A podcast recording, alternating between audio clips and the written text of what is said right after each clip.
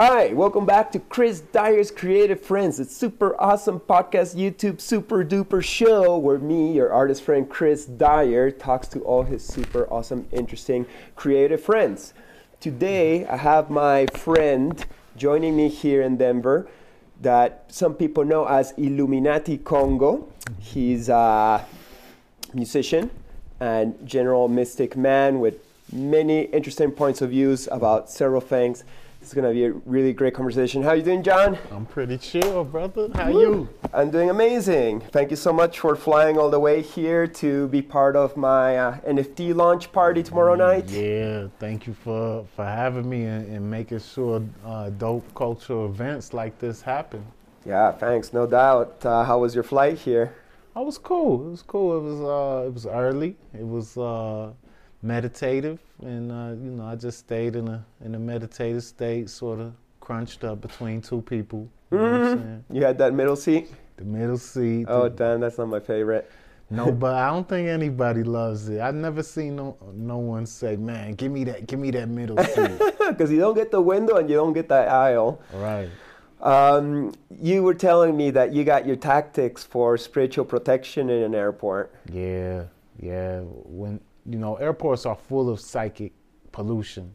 It's one of the uh, things that is is most responsible for uh, people's people's sickness uh, is uh, psychic pollution, and airports uh, are full of them, and and airplanes.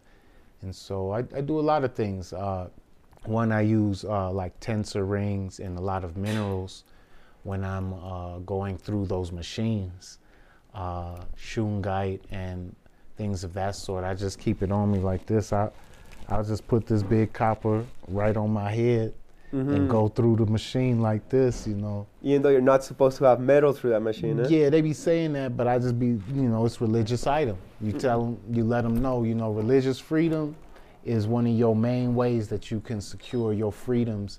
And if you just stand on that, you're gonna be good. Because nobody wants that religious lawsuit, that Right. religious freedom lawsuit coming on them.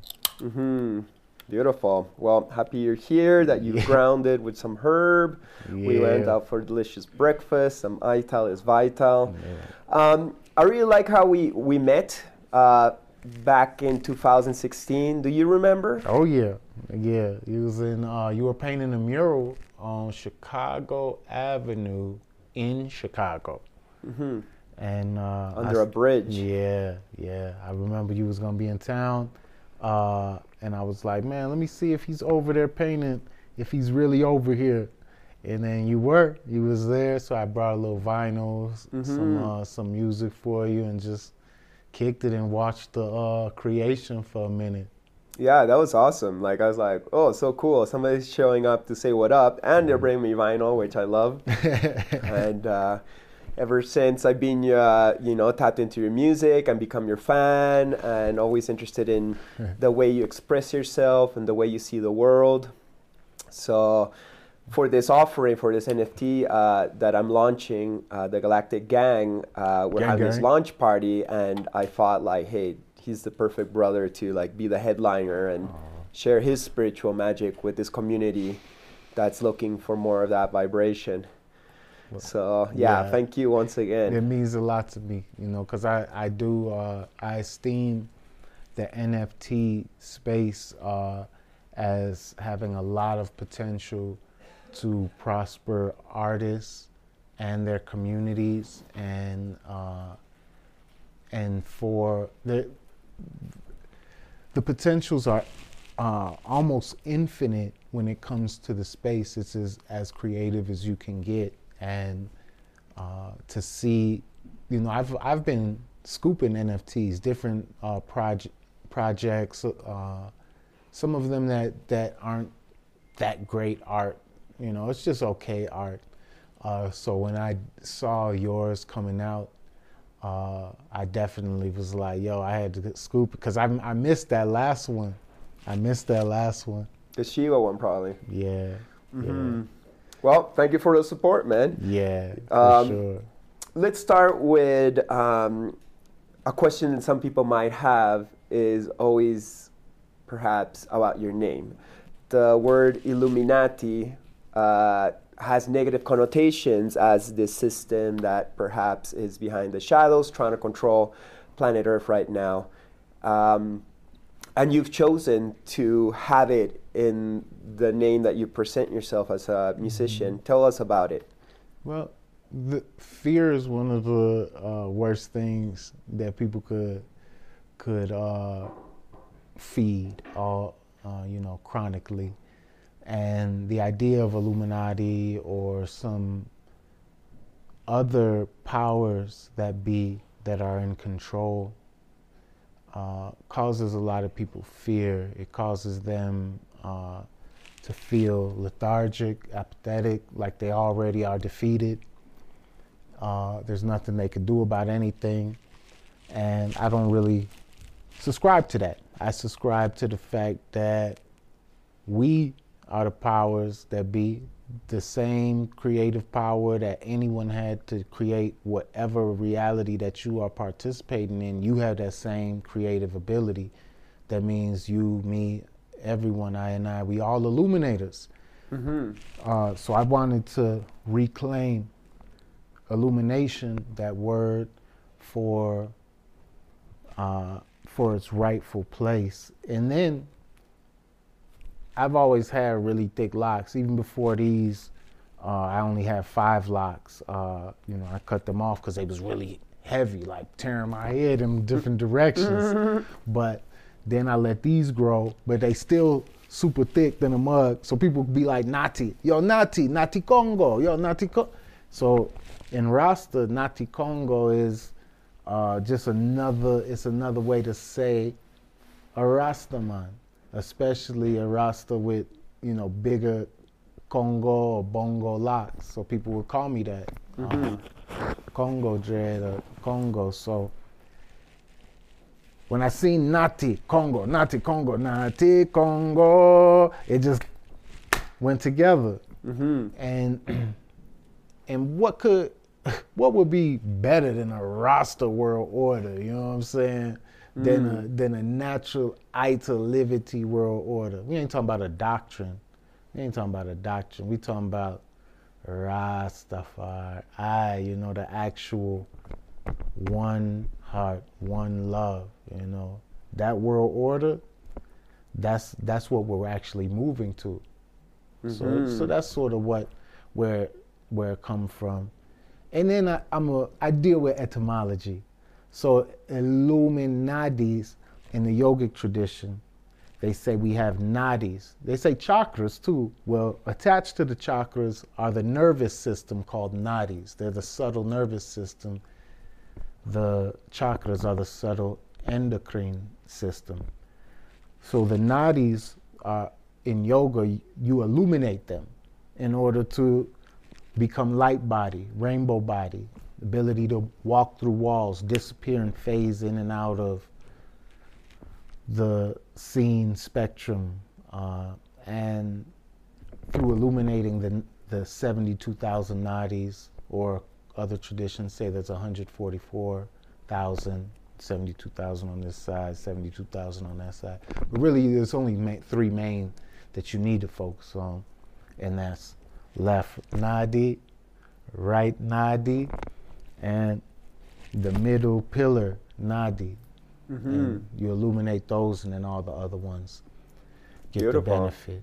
Nice. That's awesome. I like how you took something that was positive that got appropriated and turned negative and you're taking it back to heal it again like um, you know there's many symbols like that uh, say yesterday somebody on, on insta was hitting me up being like yo why you put that swastika on that ganesha painting and i'm like well that started as a positive thing and it's still a positive spiritual good luck symbol for millions of people around the world and yes you know uh, you know, half a century ago or whatever, it got corrupted and Mm-hmm. turned into a negative connotation. But we can take it back and still use it for its original purpose.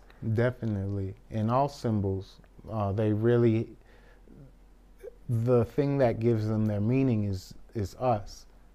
A symbol without a mind to interpret it will have no meaning. So we're the ones bringing the meaning to the symbol, and we can transform and transmute all symbols to serve us uh, if we'd like. You don't have to. You can let them, you know, fight you. You can let symbols be against you if you if you want that. Mm-hmm. Totally. well, it's good you take good options in yourself, and I'm sure you've fit, uh, might have met some uh, resistance to the name. My point. It seems like you're you're comfortable with triggering people sometimes and getting them out of their comfort zone, but it's part of your magic. Yeah, it's not necessarily that I I'm not necessarily wanting to do that. So a lot of people might think that like, man, he he wants to he's trying to trigger people to think it's not I'm just a triggering type of person. Like I think of the way I think about things can be really like just piss people off. And I'm not trying to piss them off, but it is entertaining. I can't lie. It it is very hilarious to me to see that a just a thought form of another person can get another person so riled up. Like mm-hmm. It's just a thought. Go think your own thoughts somewhere else. It's like we don't have to compete about my thought against your thought, but people want to do that. They they getting mad. It's like, yo, thoughts ain't that serious, yo. Mm-hmm. That's that's why I love the trickster archetype of of all these indigenous cultures like Legba, Loki, Krishna, Shiva, because they teach me about the trick, the trickster nature of the mind. I, mm-hmm. I really believe that's what the whole thing was about. The, all the tricksters are about the trick, the tricky nature of the mind and cosmos. How it's going to play this game with you as long as you don't know. But then if you know it's playing the game, that's when the game gets fun. It, you'll still get played by the trickster, but you can also play the trickster too. Mm-hmm. It- it's Sometimes a good way to break people out of their chains and boxes is because then they gotta observe why something uh, disturbs them or not. for sure. So um, let's talk a little bit about your, your music career uh, or path. How long have you been rapping? Uh, you know, you've done plenty of albums as far as I observed. Uh, how long has this path been for you? Uh, rapping really has happened since I was fashioned in the mother's womb. uh, I was about to go into a rap. That's too soon. No, no, uh, I love it. no. But ever since I could talk, uh, really, I've been rapping, and I and I affirm this for myself. You know, my my newest uh, shorty, he's uh, f- level four right now, but when he was two, he was putting rhyming words together in into forms of songs, and for the longest, that's what I would always tell people. But then I started to, am I just making up this story? I started wondering, am I just making, or do I really, was I doing this? Because I do remember. But then when I saw him, I was like, oh, okay, yeah, mm-hmm. that he's rap, he raps right now. Little mm-hmm. dude raps right now. He been rapping, and so, but my first uh, rap to an audience was in grammar school at a Black History Assembly concert. Uh, I wrote a rap. I had a little keyboard, and um, you know they make beats. They had a little scratch thing on it. No. It's just a little, you know, a little Casio type thing, but it had a. Uh huh. Sick. Uh, so I wrote a little song to that. Went to school, kicked that uh, for the assembly. Everybody loved it, and uh, after that, you know, I started thinking of myself. Oh, I'm, I'm hip hop. I'm hip. That was like in '91. Uh-huh. Uh, And this is in Chicago? yeah, yeah. Right, in, right, right down the street from Cabrini Green. So you, if you was in Cabrini Green where uh, Candyman, the movie took place, that that scary movie, uh, I, I went to school right down the street from there. But the funny thing is, the neighborhood that I was in is like was the the deluxe neighborhood, and then just you cross North Avenue, and the other side it's like oh snap, you know, mm-hmm. it, it got rough over there. But we, it was cool. We all got bused from all over the city into this one school, and we're we're able to have a very diverse experience. Mm. That that was one of the. Uh, I'm not a fan of public schools at all. Like Okay. yesterday, my daughter, she's in her uh, senior year of high school, and there the school was locked down because of a sc- school. Two guns were found on the school, and that like it was almost you know seeming like it was about to be school shooting thing on the news. Um, Wow. and I don't like how those things wouldn't be happening if it wasn't for trauma in the school system. If, if the school systems weren't set up the way they are, and so I'm I'm not a big fan of the public school system. What would you prefer? Uh, unlearning, uh, rewilding, being in nature, uh, and and allowing us to learn math through what we're interacting with in nature, learn science through what we're interacting with in nature, learn how to communicate through what we're interacting with in nature, uh, and less institutionalized, more uh, cater to the gifts that the children have to offer. Mm-hmm. But all that being said, I still was able to extract great value out of my public school. And we can do that with anything, wherever we are at in life public school, corporate job, uh, the worst case scenario, you can still love what you do in in that you can love how you operate and love let love be your operation in that uh, whatever place you're at Mm. and if the, and if it is it's it's gonna make things better Mm-hmm. Beautiful. So that was your first um, coming out doing music in public school, and when you finished school, did you consciously say like, okay, I'm gonna do this as a career path, or, or how do you go? No, I never. I mean, there were little points in school where we had little groups, and uh, you know, there was some buzz going on here and there where it seemed like, oh man, maybe we could uh, actually do this, but it was never a a major thought like it was going to be anything professional, uh, other than you know just a passing little fantasy here and there. Uh, you know, I had other other things like more so I, I played football when I was little. Like I was running back and I was I was cold. Uh, So that's more of what I saw I was going to be doing. And then, you know, a lot of transitions happen in the high school time and just figuring out how to move. You know, the Rasta took root and I started thinking uh, like you know, the best things that we can do for, uh, for, to help improve life is really to, uh, to, to look into like sustainable energy, uh, renewable energy, electricity. So I, I went into that route. I started learning a lot of science and engineering, got a bunch of certificates and stuff in high school. I mean, in, in college, and then uh, then I went the law route and got a bunch of paralegal, got criminal justice uh, and international law stuff, and that that was a lot of my uh, college uh, career in the paralegal.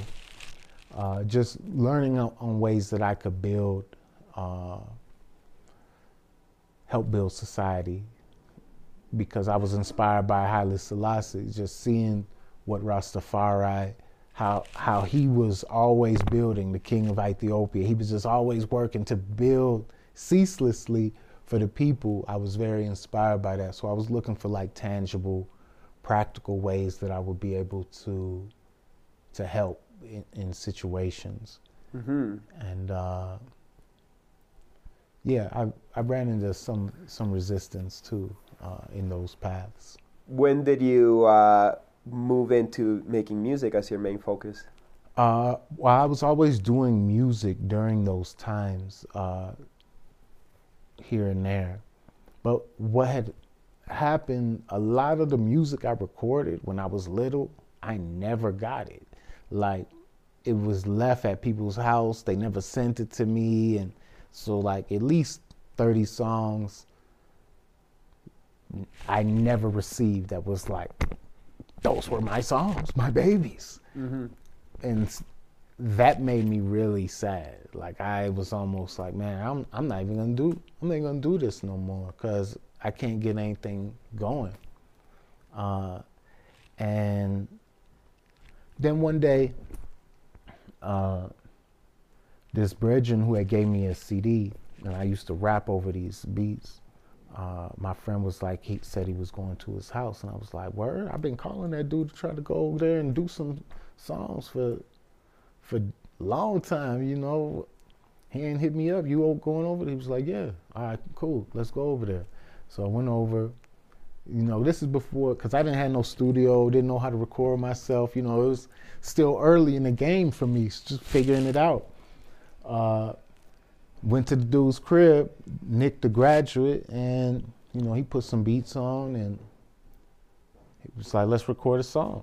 So I went into the booth, spit one time. He put the beat on. I spit one time through the whole thing, the hook, the verse, the hook, the verse, and that those vocals that we did that day became the first song of the first Illuminati Congo album. hmm There was we didn't re-record it. We didn't do any. Uh, we we mixed it and maybe added some vocals to it to make it stronger, but it was the same take, one take wonder all the way through. hmm Beautiful. Yeah, Uh, so that was the first album. By now, how many albums have you done? Do you even know? like twenty, Uh huh. like twenty, but not all with with him. You know, we did our first three albums together, me and the Brethren Nick the Graduate, but he moved his name graduate. I thought it had meant, you know, graduate from school.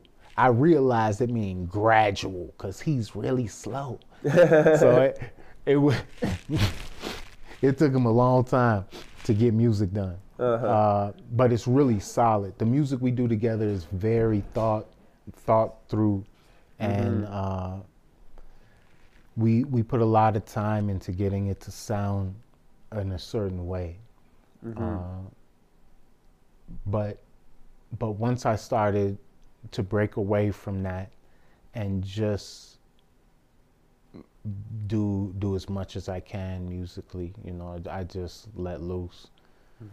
So is is it hip hop or reggae or both combined? I, th- I say it's hip hop, but since I'm a Rasta and influenced by reggae so much, you, you feel the reggae influence there. And there might be a couple songs that's definitely like reggae beat, but uh, you know, my delivery is always 97% hip hop. So Mm-hmm. Nice. Uh, What I like about your songs is that you touch topics that no one else will touch in the hip hop community. Uh, you know, uh, you'll have a song about Kalima or a song about crystals and naturality and yogic practices. Tell me a little bit about your subject matter and how you're trying to share your own personal knowledge to the masses. Well, I the things I think about, I like to rap about. The Things that uh, things that I think would be valuable for me to hear repeated in my in my consciousness, because that's what people do. You put on people will listen to music, then they listen to it again, then they listen to it again if they like the song, and if it and if it's just saying I'm this cool and I got this and I could do that and da da da. It's like what what's the purpose of that? There- Right. there's no there's a, the purpose for me is I can enjoy that that stuff sometimes, but uh, it's lacking what my main priority and focus is in life. And if we can use our voice to say something, to fix our words, to to paint certain pictures and ideas for people, I think uh, we might as well paint the paint the ideas that that can help bring the most uh, value to people. Right, because there's a lot of programming in music, and we're definitely being programmed left and right in our society, and a lot of it is uh, very materialistic. Um, how do you observe the current state of hip hop these days? Well, it's hip hop is is is is always great, and it'll always be great. But the issue is the outlets that we have to to it tend to uh, curate it in a certain way, and they do it, uh, you know, with with certain agendas in mind. And so hip hop is being curated by people with agendas in mind, and it's not uh, it's not hip hop's fault because you could go anywhere and find dope hip hop. You could go anywhere and find the real, uh, but what's being broadcasted, what's being marketed, put into most people's either first on the mainstream radio that you get that if you turn on your car and hear the radio in there, there's only a certain type of songs that will ever come on in there unless you hit the college station. And then, uh, you know, you go on to Spotify, they're they're gonna play some what what they think is con- what they call conscious music on on Spotify, conscious hip hop, uh, really is is lacking. Uh, they they haven't got they don't understand the wave yet over there on some of these algorithms, uh, and so it's just kept from the forefront, the the real dope stuff. hmm Are you satisfied with the amount of people that you reach on Spotify or on your outlets? Yeah, I, I'm satisfied that it keeps growing, and uh, I I don't like when it gets, you know, a little. Sometimes I get shadow banned. Uh, I don't like that. That could be bothersome. But as far as uh, the growth of my network, it's grow, growing pretty well, and like I can't complain. Hmm It would be great to have a million. It would it would do wonders for my bank account and for you know for for whatever. But I really like being able to form relationships with people. I like being able to not be famous. I don't want to be famous. I really don't. I think about what it would mean to to not be able to go somewhere and just you know en- enjoy yourself privately? Mm-hmm. And no i don't like that. I, I like where i'm at. Right, beautiful. Yeah, it's a nice middle point where you can share your expression but not be too disturbed in your own mm-hmm. reality. Mm-hmm. Um, so, in the whole influence of reggae, uh, we were talking about it before, but uh, you got to do a song with Lee Scratch Perry, right? yeah Tell me a little bit about how that came to happen. well that was it was a mystic experience because uh, me and my brethren who i was telling you about before nick the graduate for those first three albums we would always ask ourselves like i well we have the ability to reach out and ask people if they want to get down with us on the album. And so we would always reach out to our favorite artists. And we were working on one on an album and we was like well who do we who do we want to put on this? Who who can we reach out to?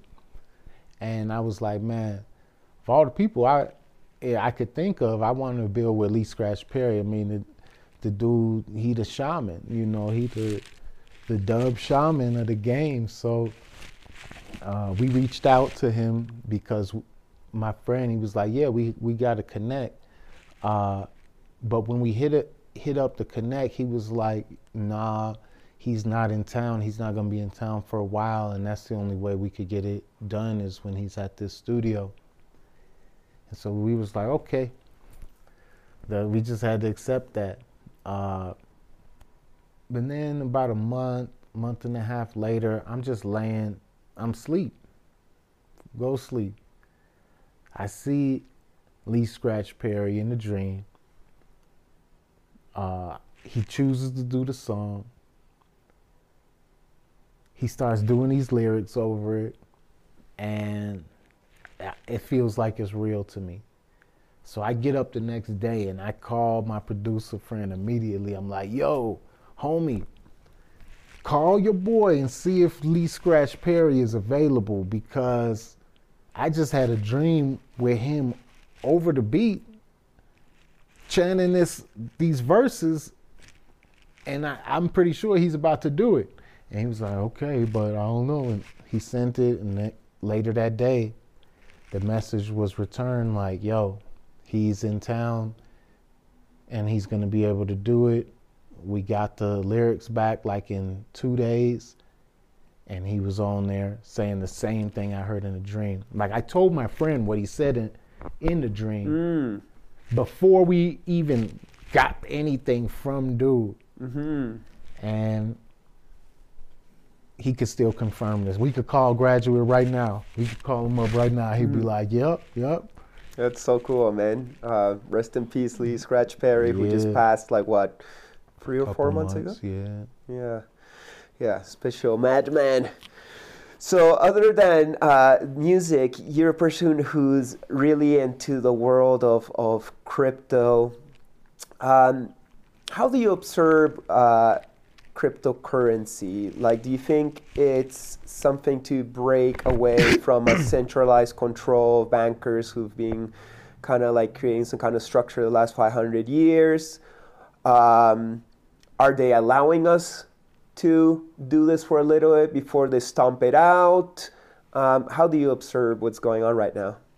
Uh, well, there is a great potential in blockchain cryptocurrency technology to uh, help those disenfranchised from uh, financial services and those that are unbanked in many parts of the world to to be able to tap in, uh, to be able to have a bank, and f- so for just just to be able to make transactions, it's it's helping for that. But decentralized DeFi, decentralized finance, uh, it can't be stopped uh, by uh, by any agencies or governments because it's it's outside of their uh, their authority.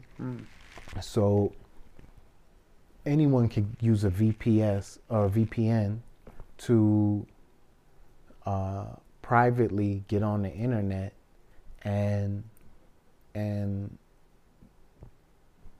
do whatever banking they need to do if uh, if their country or their state isn't allowing certain things to happen. You know, crypto allows it allows us to basically do the same thing that the Federal Reserve has been doing to us, but we can do it and not do it to anybody. You're not doing it to an- basically you're sort of doing it right back to the US dollar. That that's who you because that is who's going to lose through through its inflation, uh, that's who's going to lose the most, the U.S. dollar, and so that's why pe- uh, governments are scared. You've seen uh, Hillary Clinton and a lot of these people recently have been speaking about how dangerous cryptocurrency can be, and, and that it can destabilize economies. And it's just Not so- that they haven't been working hard at it already. Right. That's that's the weirdest thing that they would fix their mouth to say things like that and think that people aren't keen enough to understand that those politicians are the ones who've been effing up people's society, up, effing up their economies and their financial systems with their uh, World Bank loans, uh, and basically taking people's countries and resources from them just to print, print out some fake currencies. Mm-hmm. And uh, crypto's helping solve that. Crypto's helping solve that in El Salvador. Mm. Uh, Venezuela is about to do it. They're they're using uh, crypto to to beat some of these issues that they've been coming up with. And eventually, it, it will be uh, it will be something that that helps many individuals and nations, but it is also used for contact tracing. It's also used for social credit. It's also used for uh, many detrimental and authoritarian aspects. So, knowing how to navigate the space is going to be important. Knowing how to not just react mm-hmm. and say, no, no crypto, or yeah, everything crypto, yeah. It's like, it's neither of that. There's mm-hmm. some cryptos that are good that you can benefit from. There's some cryptos that and and institutions connected to them that will will be using them f- to further control people. Mm-hmm. Well, let's hope that this whole uh, crypto thing that's popped out the last couple of years and that era is getting more into is actual uh, redistribution of wealth going back towards the people mm-hmm. who have lost so much, especially this last couple of years with all the you know pandemic mm-hmm. situation. Um, you also collect uh, NFTs, and you're actually seem to be very into the metaverse. Mm-hmm. Now, once again, there's a lot of people who doubt uh, the intentions perhaps behind the metaverse. The metaverse is just a metaverse. It's mm-hmm. a place we can have fun with it and we can go on with our lives, or it could be a place where um, you know the people who are mentally enslaved will find some degree of happiness to parallel their lives of you know uh, lack of freedom or whatnot. Mm-hmm. But you seem into it. Tell me what your perspective is on on this. Yeah, it's more so I'm I'm I'm ready to transmute and alchemize whatever's happening. so a metaverse experience is happening. Well, before Facebook announced Meta, I was already uh, playing with Sandbox playing with Decentraland, Mana, uh, Crypto Voxels. Uh, it's a whole bunch of other little uh, metaverse platforms. But before any of that, on Web3 that we're talking about now, most people have played a video game. Most people have been in a video game mo- universe, but it's just, you know, this is how far the screen is, or the screen is over there. Like I made a post the other day and I said the the reason you don't think you're in the metaverse right now is because of the distance between your phone and your face. And so that's that's really the only difference. The so when your phone is like this, then that's when you're gonna think you're in the metaverse. But while it's like this, you don't think you're in the metaverse. It's like, come on now. We already there. We're all on the screens. Like and anyone watching this is on a screen right now. They're in a in a different universe, in a different metaverse, a fake universe that's like trying to portray what's happening here mm-hmm. to to the time that they're watching it. So this is a, an, a simulation. This is an artificial experience happening right now. Uh, so my my goal is to, with the way I'm speaking and thinking about it, is that we can once again diffuse the fear, and anyone who has good ideas that could be helpful to bring to a metaverse, that they could bring it there uh, Facebook isn't the only metaverse, it, and it's really going to be. Uh, it seems like what they're doing is definitely uh, an attempt to monopolize people into a certain metaverse. Uh, it that isn't Web 3.0. What they're doing isn't Web 3.0. It's not decentralized finance, uh, and it, that isn't the experience that uh, that I'm really uh, telling people to immerse themselves in. But if you're already online, if you're already participating in something, you might as well bring the best awareness you can to that. Right. We can still bring medicine to any corner of reality, may it be artificial or real. Like let's infilt- let's infiltrate these places and transform it into the world we want to see. So mm-hmm. hopefully it spills out to all corners of reality. And it, it is mind. It- everything is mind. Thoughts are things. So this this here is a thing, but it came from a thought. Mm-hmm. So the underlying thing of this is a thought. The underlying essence of it, all things are thoughts. In the metaverse, whatever, it's, it's thought, it's mind. So that's the one substance that everything is made out of mind. Mm-hmm. Just a just an infinite imagination. And you have different thinkers who are thinking different things and bringing things into fruition. And so if you have a bunch of fearful thinkers in the metaverse, th- th- that's what you're going to get. A Right. bunch of fear stuff coming back. We create what we put uh, uh, focus on. hmm Well, let's keep on bringing beautiful things into this new metaverse. Uh, uh, and NFTs is what would fit in that metaverse. Things for people to put on their virtual walls, and um, and you collect some NFTs. Uh, you've made some NFTs. You got a coin. We're about to launch an NFT. Hopefully, by the time this video comes out in a few months, we'll have our own uh, vinyl uh, offering for that. Yeah. Uh, why do you like NFTs?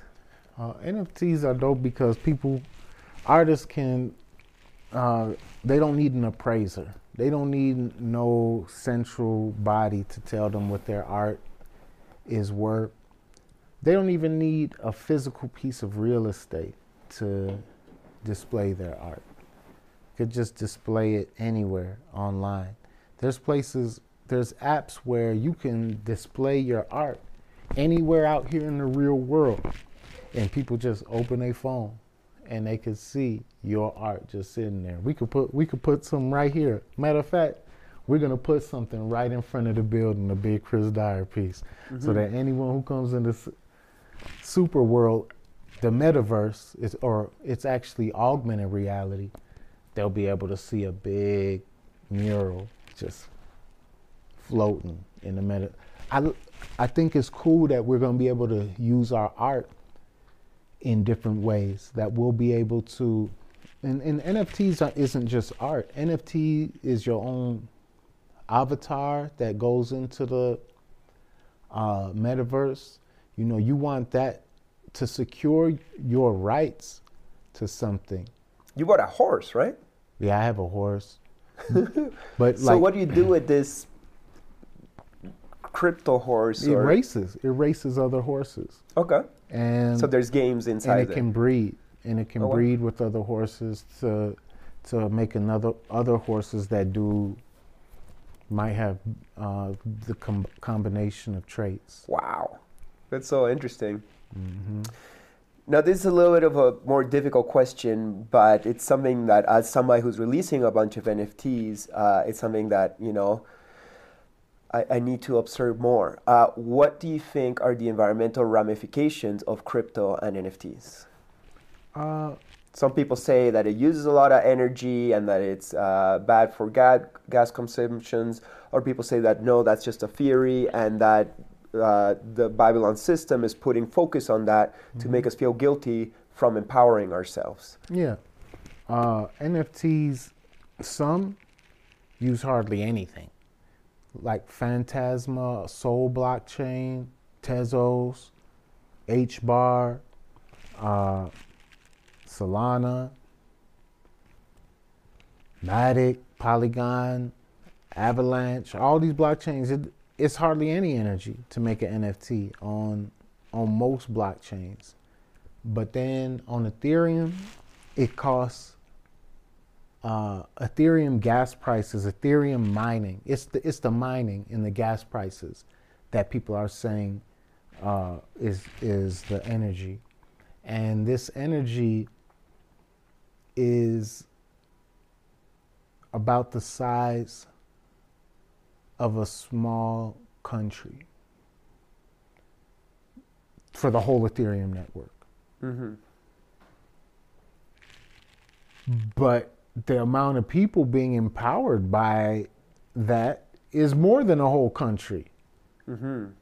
So that's it's like it's irrelevant. It, it's more than a whole country. Okay, so you're going to tell us we can't use energy to empower a, a global network that can support artists, that could support uh, a new financial system that allows the unbanked to be banked? Right. Uh, I guess nah. that question is what are we doing with this money that we're making? Are we use it for more uh, materialistic, superficial things that are not good for a planet, or are we buying land and creating community to help us make a better world? Well, that's the that is the determination of each artist, and and I trust art. I trust people and artists enough that their creativity is going to lead them, guide them to utilize their resources in the best way. Because for some people, it may just be they need to feed their family. For some people, it may be they need to buy a home for their mom. For some people, it may be uh, they just want a Rolex. Who am I to say that, they don't need that Rolex for their greater evolution? You know, who that might lead, help them somehow. I don't know. So my goal, yeah, is earthships, sustainable villages, being able to share these community works with uh, with those who aren't exposed to such types of things that much for free. You know, that's what I want to do with some of the resources. But all of these are lofty, lofty goals, and they take they take time and uh, and they take will. So if people don't have the will to do that, you got to let them follow the whatever will they have until they have the will that that's part of that that building heaven on earth plan. We are we all to come to that eventually. Mm-hmm. It might sound a little re- religious or idealistic, but uh, the same reason why life started in the first place uh, is the reason why we're going to come to that. Mm-hmm. Beautiful. So yeah, you you're gonna well, you're in Chicago right now after a lifetime there, and you were telling me you're gonna move to New Mexico Probably, to yeah. try to find some land. That's where I'm looking. That's where I'm looking to set this up. So, uh, northern New Mexico and Taos. At first, I was thinking Colorado in Crestone region, but Colorado's been losing they losing their battle against liberty, uh, uh, losing the battle of liberty. Uh, you know, they have I don't know which way they're going to go as far as uh, standing up for we the people's rights or or not. But in New Mexico, it seems that uh, we'll we'll still be able to uh, to assert our our so- sovereign will as as a free and living being. Mm-hmm.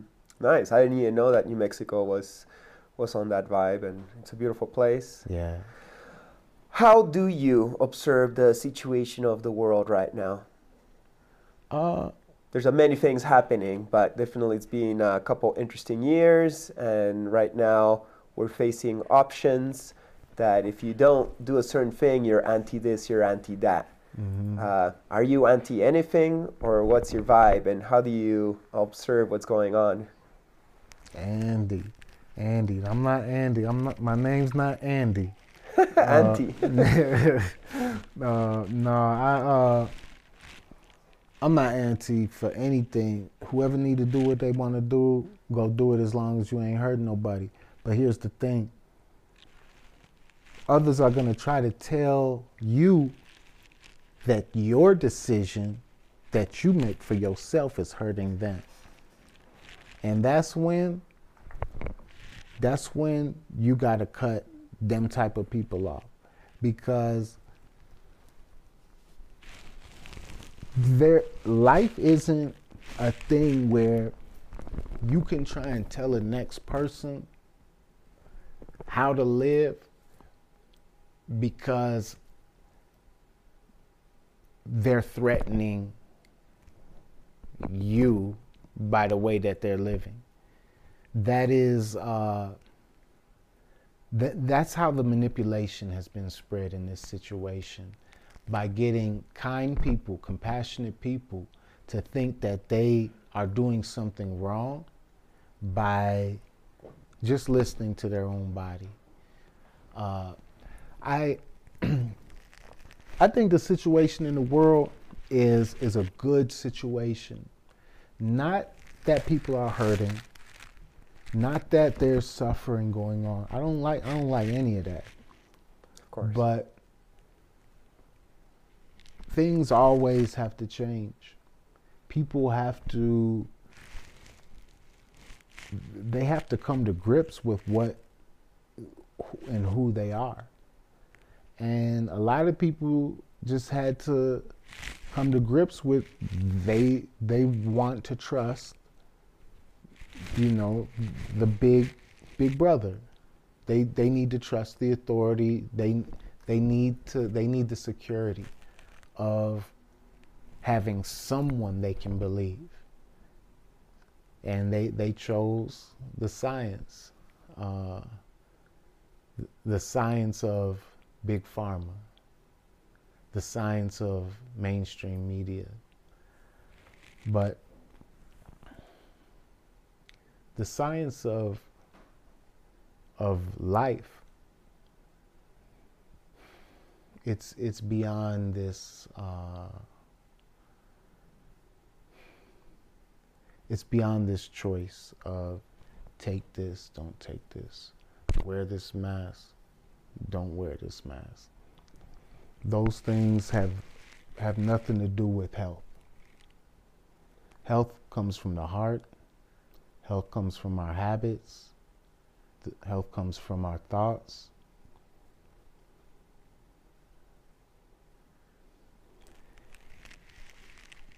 It, it seems like a big charade has been put over people. We were talking earlier about it's like the Wizard of Oz. Mm-hmm.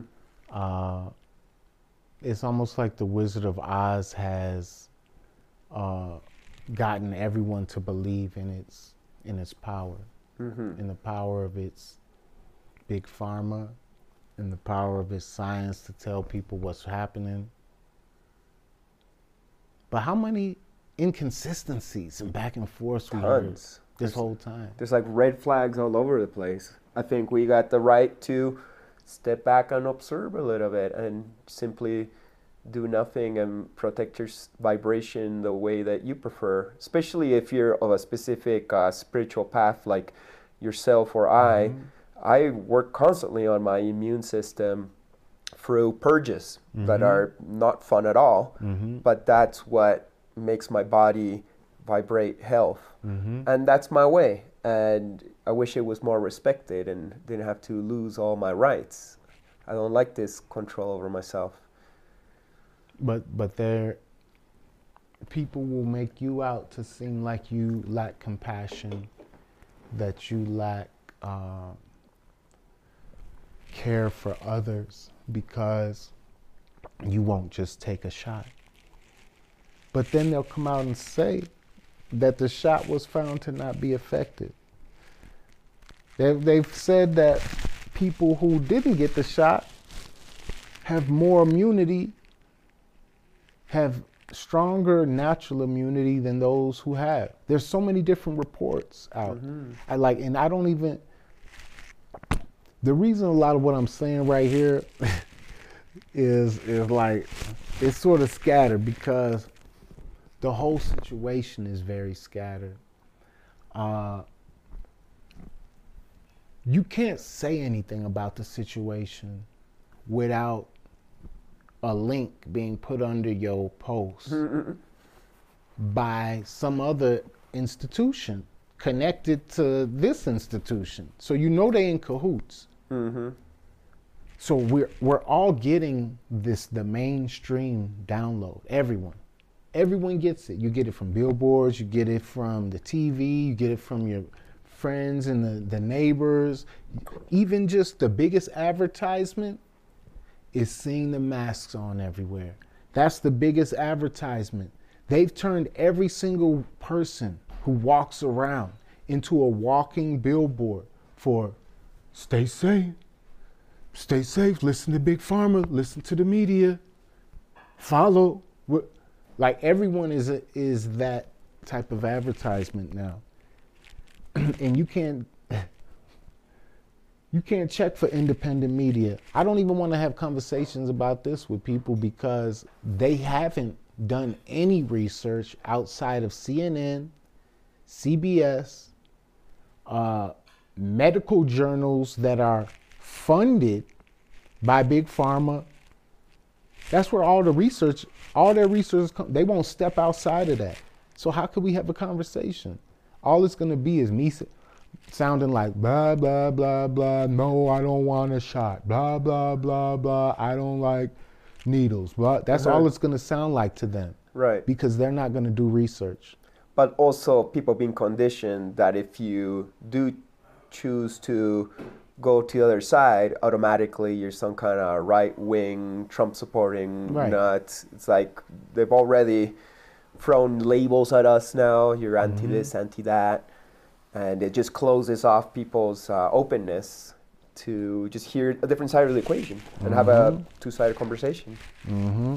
And there's been there's been no real debates. You you've never seen on on TV on not on Fox, not on ABC, not on any of them. You're not gonna see the scientists who are not for it having a real debate with the scientists who are for it. They Right. won't they won't put that on TV for you. No, that's almost criminal that we can't have that conversation and, and see it from different points of views. So science isn't science no more, it's scientism. And and that's why I don't like yeah, we, we started talking about it, but the thing is it don't matter because whoever is watching this, if they did independent research, they know that we have our reasons to not F with the big pharma agenda. But if they haven't done an, any independent research, well, they'll just be confused.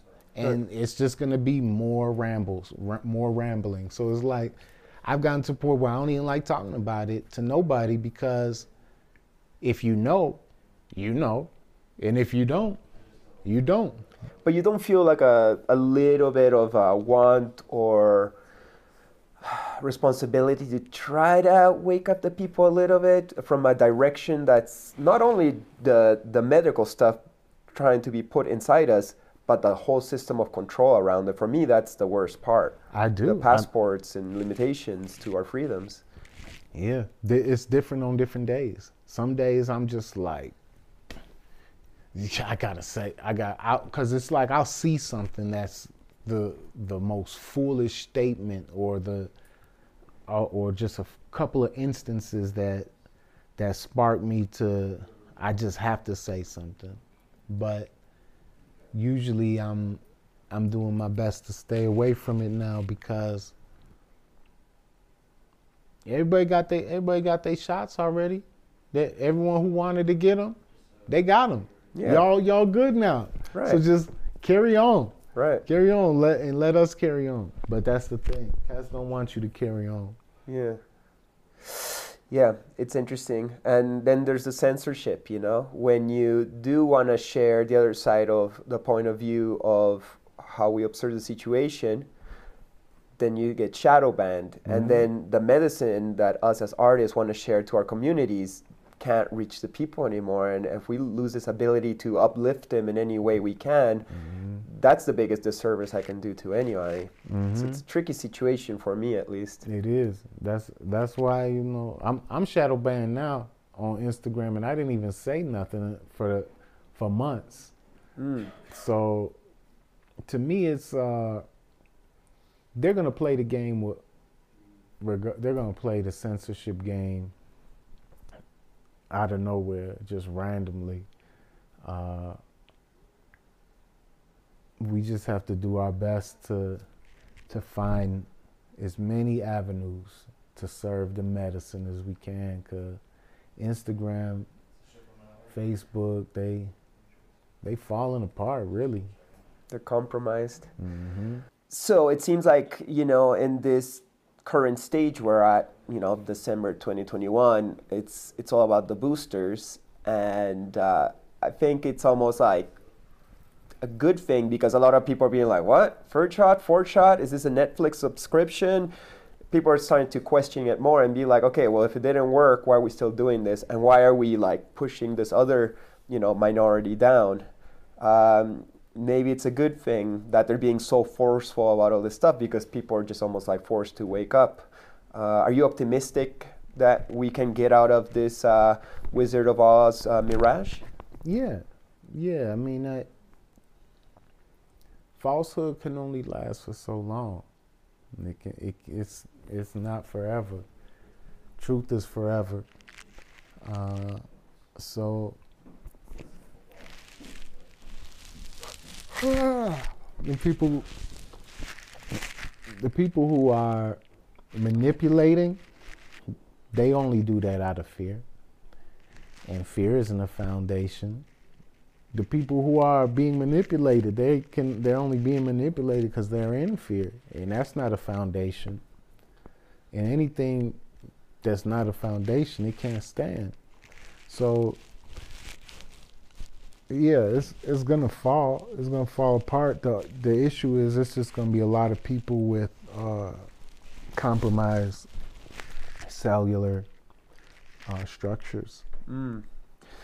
Um, I was having a spiritual conversation at, uh, at a ceremony last week, and when he was in ceremony, he was able to see things from a higher perspective from the people in power who are kind of like, you know, puppet mastering this whole situation, which seems to be a way to bring down the populations of the earth that got out of control. Um, so, in a way, you could even observe it that these people behind the curtains uh, are doing out of some kind of like good intention to make sure that planet Earth doesn't get crashed because we just went nuts in our amount of people and the amount of resources we're using. And everything has good and bad. There's no mm-hmm. like one person or group of people that's all bad and one that's all good. So there must be good in them too. What do you think? Do you think maybe it's for the greatest good of humanity to if maybe some of us are cut off from the planet. Now, the, the, the evil part is who gets to decide that, right? Like, that's the part that Noe could be like, well, who gets to Oh. choose? No, I don't, I don't think uh, it. I don't even think it's overpopulated. Uh, I just think it's mismanaged, hmm and the people who who want to, uh, you know, people who want to do that, they ought to be the first ones to take themselves out. hmm Anyone who thinks it's overpopulated, you know, just you know, either cut off your own genitals or, or kill yourself. That's how I feel. If you think it's overpopulated, peace. hmm You know what I'm saying? You could be Don't have kids. you be the one to leave. Right. You don't have don't don't volunteer anyone else. Right, Volunteer yourself. That's right. Well, thanks for that point of view. Um, I agree with it, Yeah. you know, but I'm trying to obs- observe the equation from every single Yeah, angle and trying yeah, to see the goodness behind it. Well, well, I know people are the the decisions that people are coming up with is they're coming up with them based on they they think they're the best decisions. They think they're they're making up uh, ideas that can help. Uh, no one, I don't think that anyone is just out here wanting to make anyone suffer unless they're really deeply traumatized and and are out there, you know, psychotic in the world. And there could be some psychotic leaders, or or maybe there there's a group of people who have a psychotic uh, theme to their uh, to what they have going on. But for the most part, I think, yeah, people think they're making good decisions. Politicians and you know philanthropists and uh, all these people, they think they they smart, but they're just really so cut off from their heart and from reality because of well, I, I don't know why, but Mm. you know, money could do that. Money could cut you off from reality Mm-hmm. if you ain't you can't walk these streets like Bill Gates. He can't he can't just walk this street right here. He's lost his freedom. He come, come walk right come walk right here right now, Bill Gates, and I will whoop your ass. like he cannot walk. That's what I'm saying.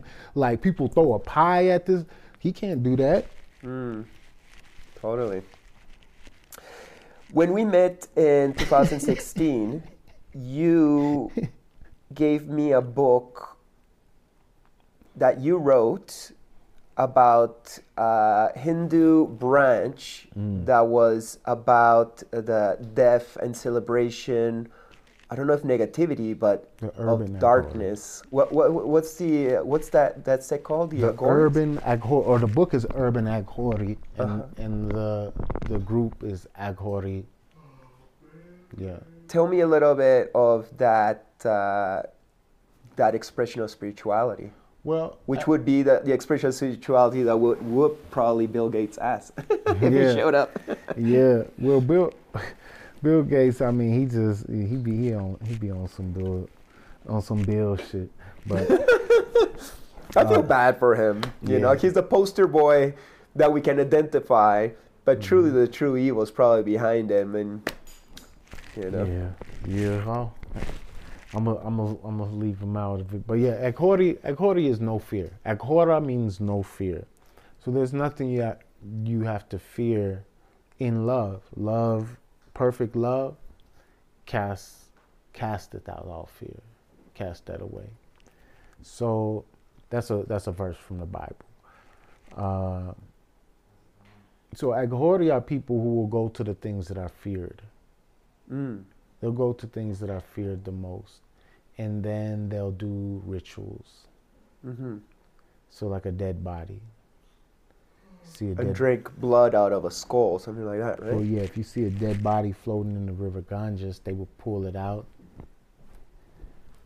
set it down, uh, cook it, cook the body, eat it, Wow. sit on it uh, for 12 days, meditate, and do Sit on it. yeah, sit on the body and do their yoga on the dead body for 12 days. Isn't that dangerous? Like all the, you know, decomposing. It's, it's dangerous if the mind is in a place where it thinks it's dangerous. Mm. But if the mind is able to go to the place where it knows that this, this, this, this, this, this, everything Is the one, then it's not dangerous.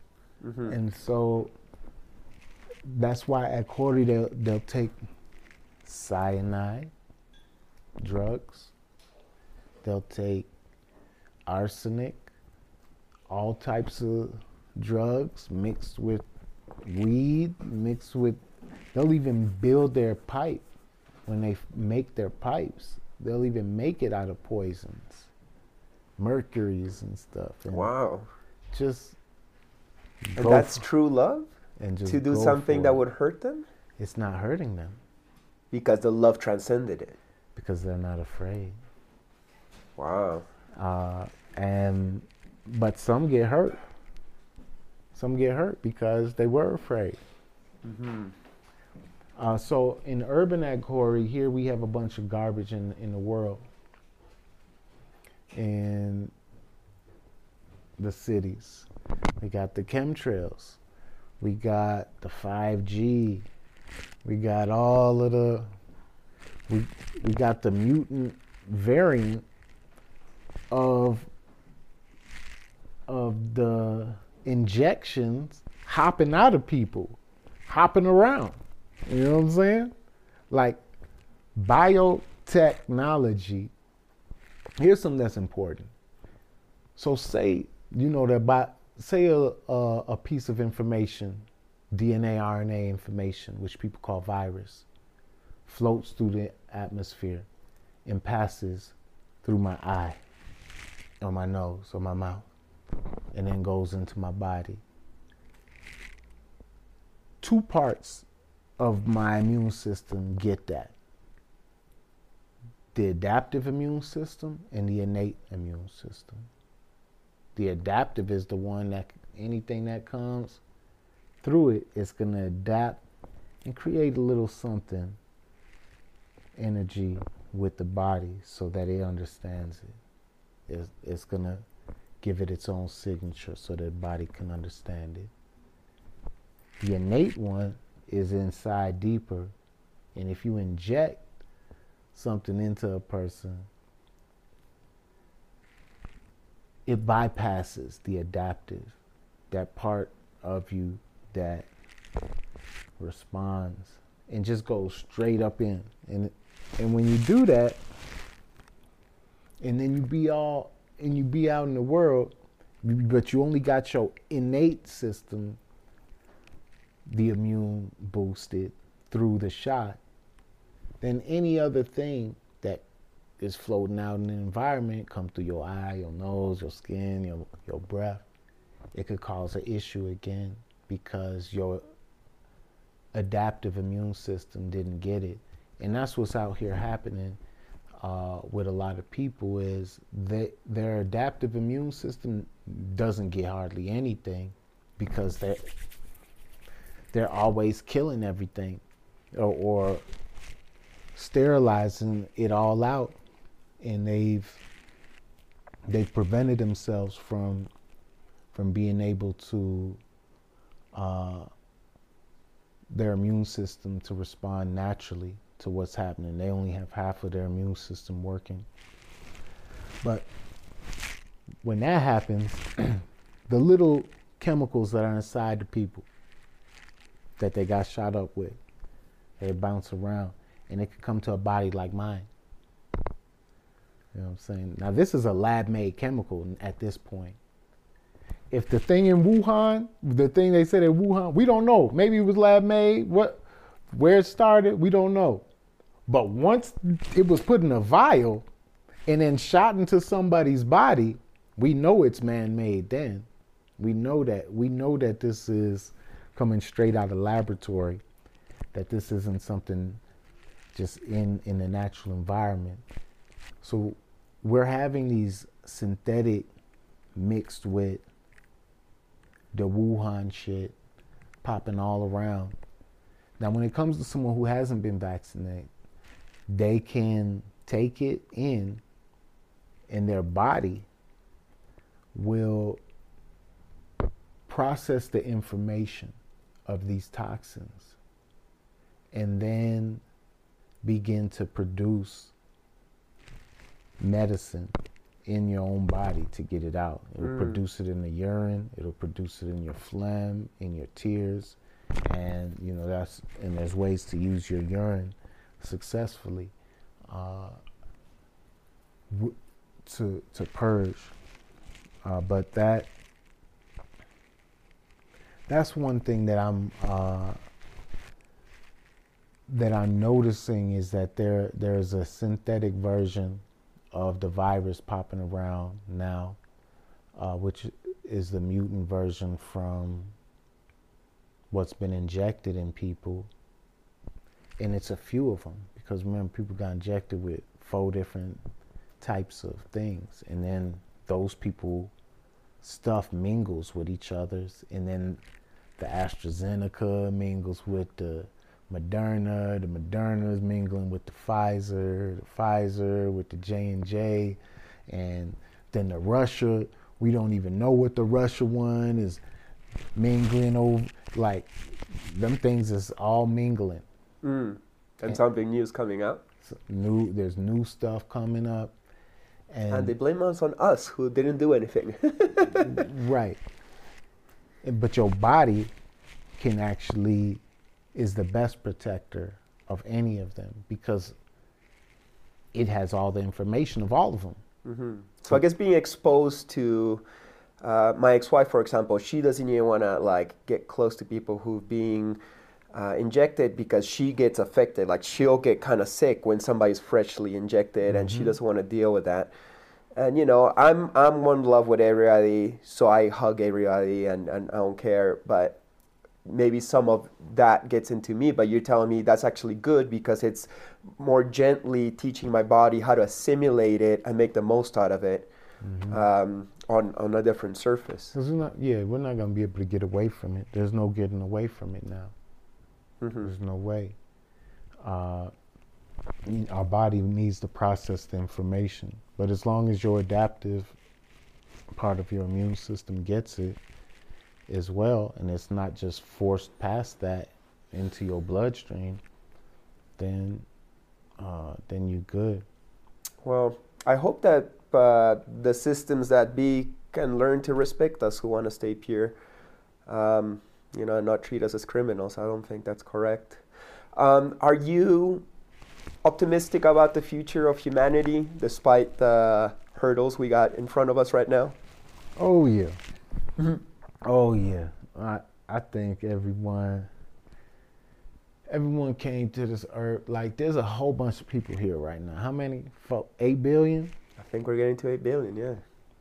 And so I think all of the people who ever been on earth, all of the souls who ever been on earth in the past have all returned for now, for this time. Uh, It's like the season finale of humanity. yeah, yeah. But it's it's just so that we can uh, we can enchant this situation and move to move to our next route.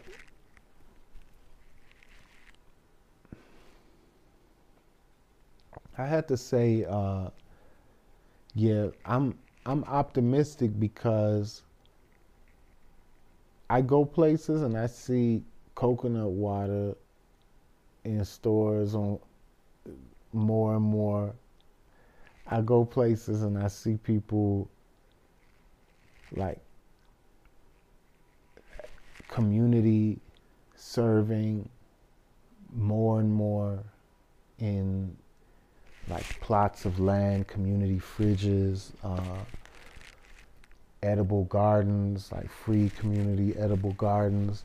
More and more that I I travel around, I see these things. And I see and contact people who are making sustainable communities uh, all around the world. People with new visions, new inventions, uh, new contributions to to the world, and it, it does seem like there's there's this great potential for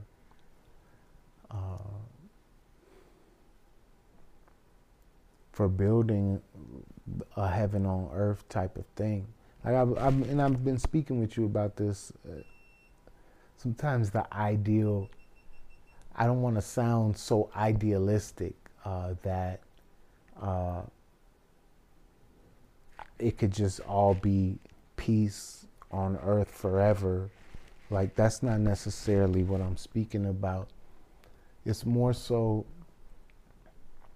I'm I'm noticing people want to contribute, love. They want to make things healthier and contribute to a more healthy society, physically, mentally. Uh, so it it does seem optimistic to me. I could focus on things that would make it not seem optimistic to me, but love always goes so much further than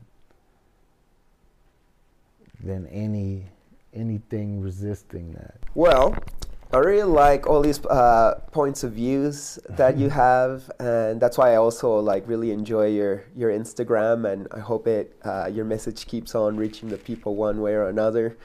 Uh, would you have some like final words for our, our listeners today? Final words.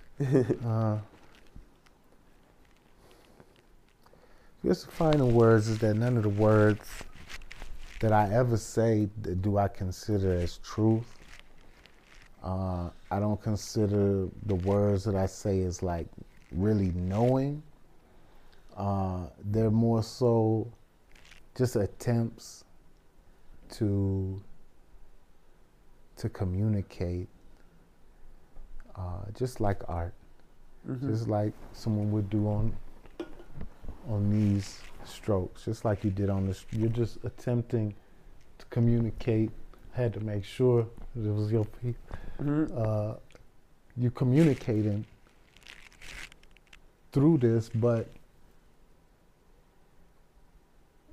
what's what is the fact? What is the facts of this? What is the truth of it? There's that's so up to up to you, up to each viewer to to find the facts and the truth of, and the meaning of of what they observe.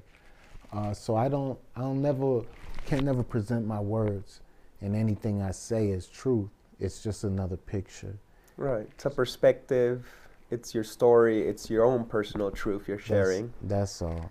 and people can reflect on it and see if it matches their truth or not. Yeah. And that's how we figure out this three dimensional reality. Yeah, like this painting, for me to say it's the truth is like, no, in this physical reality, those beings don't exist. Right. But in my own inner world of imagination and allegorical stories, this means a lot to me. You know, it's our archetypes of reality and a general direction I want the boat of humanity to go towards. Mm-hmm. And uh, we should be allowed to tell our stories uh, from our inner verse uh, Definitely. so we can create beauty on this physical world too. That's it. That's it. And I think you're doing that through your your music, your words, your books. Thank and you. uh, yeah, I really appreciate what you do, man. Thank you, brother. Yeah, thank you so much for talking to me. Woo! Blessings. Um, blessings to you too, my faithful viewer who tunes in to every episode of Chris Dyer's Creative Friends. Uh, please like, subscribe, share, comment. Please, if anything of this interview was interesting to you, please leave us your thoughts so we can keep on this interesting conversation. And I'll see you next time. Blessings! Woo! Yes, I. Next episode, my guest will be Isabel Mariposa Galáctica. I don't really think too far into the future. I just focus on the moment. And I think if we live in the moment and we, we live with love in each moment and, and we try to like just be mindful in each moment, I think that we can be joyful. Uh, There's so much craziness, but that's why it's like not to spiritually bypass it all because, you know, do our part and what we can, but not be in a state of anxiety and fear. I think that just being in the love and, and just living each moment really So please make sure to subscribe, like, comment, and share. Big thanks, and see you next episode.